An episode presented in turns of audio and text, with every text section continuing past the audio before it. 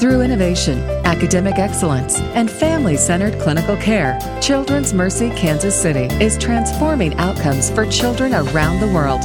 Welcome to the audio interview series, Transformational Pediatrics, with host Dr. Michael Smith. Welcome to Transformational Pediatrics. I'm Dr. Michael Smith, and our topic is treatment of elevated blood pressure in children. My guest is Dr. Doug Blowey. He is the Associate Professor of Pediatrics and Pharmacology at Children's Mercy and also the Director of the Hypertension Clinic. Dr. Blowey, welcome to the show.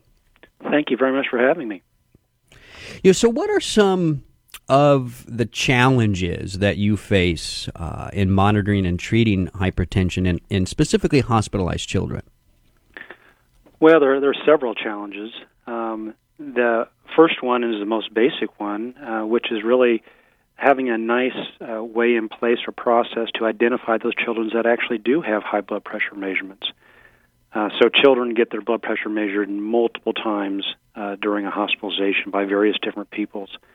And a lot of times they just get put in a computer system written down, and nobody really identifies when those measures are abnormal and they're not abnormal. So I think the first one is just for the process to be able to recognize when a blood pressure that is measured is actually abnormal.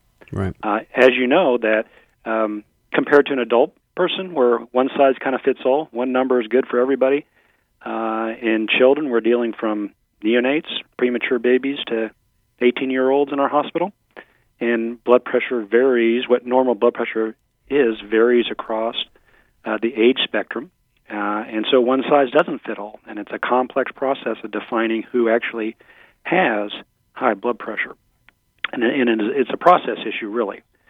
And the second challenge really is making sure that the people that are measuring the blood pressure are doing it the appropriate way. There are clear guidelines about how you should measure blood pressure, and there's a lot of issues that go into the technique of measuring blood pressure that will impact the reading we get. We get concerned that we're getting, when we get high readings, that they're falsely elevated readings because of technical issues, such as we're not measuring the blood pressure in the appropriate extremity. We're not using the appropriate size of the blood pressure cuff to ensure adequate, appropriate measurement.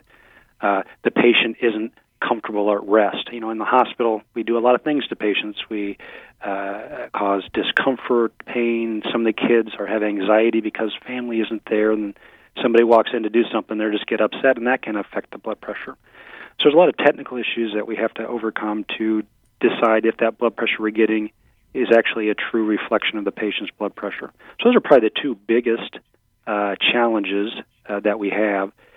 Some of the things that we've done and other groups have done too is trying to simplify, identifying what blood pressures are abnormal, and then again, rather than just kind of writing them down in a chart or putting them in the computer system, that we have developed processes that will allow us to flag abnormal blood pressure values for the patient's particular age and gender.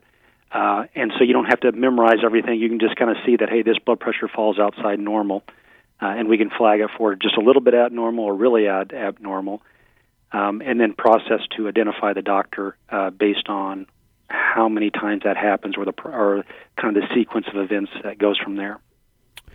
You know, let's talk a little bit more about measuring blood pressure in hospitalized kids, because in the adult population, I mean, there's studies that have shown that using the automatic blood pressure cuffs that you see all over the hospitals, those are quite reliable, at least in the adult population. Is that true for children, or would you prefer physicians and nurses to actually take the blood pressure themselves? Sure.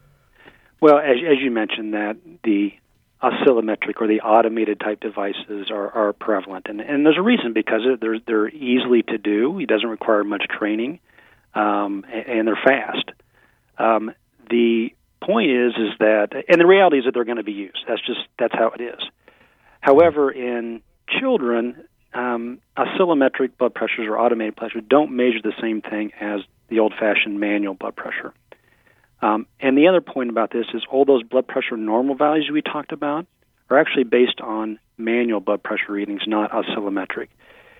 And when you look at the difference between oscillometric blood pressure measurements and manual blood pressure measurements, that there clearly is a difference. They don't correlate very well sometimes, and they're all over the place. Meaning it doesn't systematically overestimate or underestimate. They're kind of the spreads all over the place. So it's kind of really hard to know. We kind of feel that if the oscillometric is normal, you're probably okay. But if we have high oscillometric blood pressure measurements, our standard or our protocol is to obtain a manual blood pressure because that's really the gold standard. Right.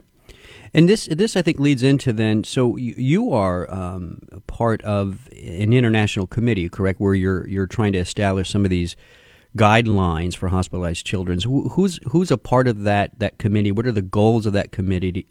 Sure. And how is that going? Well, it's going well, and it's actually it's an updating of guidelines that have been present. So there's been several guidelines for pediatric hypertension that have been present, and the most recent one, I believe, was like in 1994, 1997, something like that. It's called the Fourth Report. The new group has taken over. Actually, the National Heart Institute was doing that before, but that's changed, and now the American Academy of Pediatrics has taken over the guideline. And it's a national guideline, U.S. guidelines for blood pressure management. And there's a group of experts, cardiologists, hypertension specialists, endocrinologists involved in hypertension that have published extensively in that area. And we are meeting to develop new guidelines for hypertension. And what we're really focusing on is there's several very key clinical questions. Rather than being just kind of a comprehensive, opinion-based document, we've kind of really focused on four clinical important questions.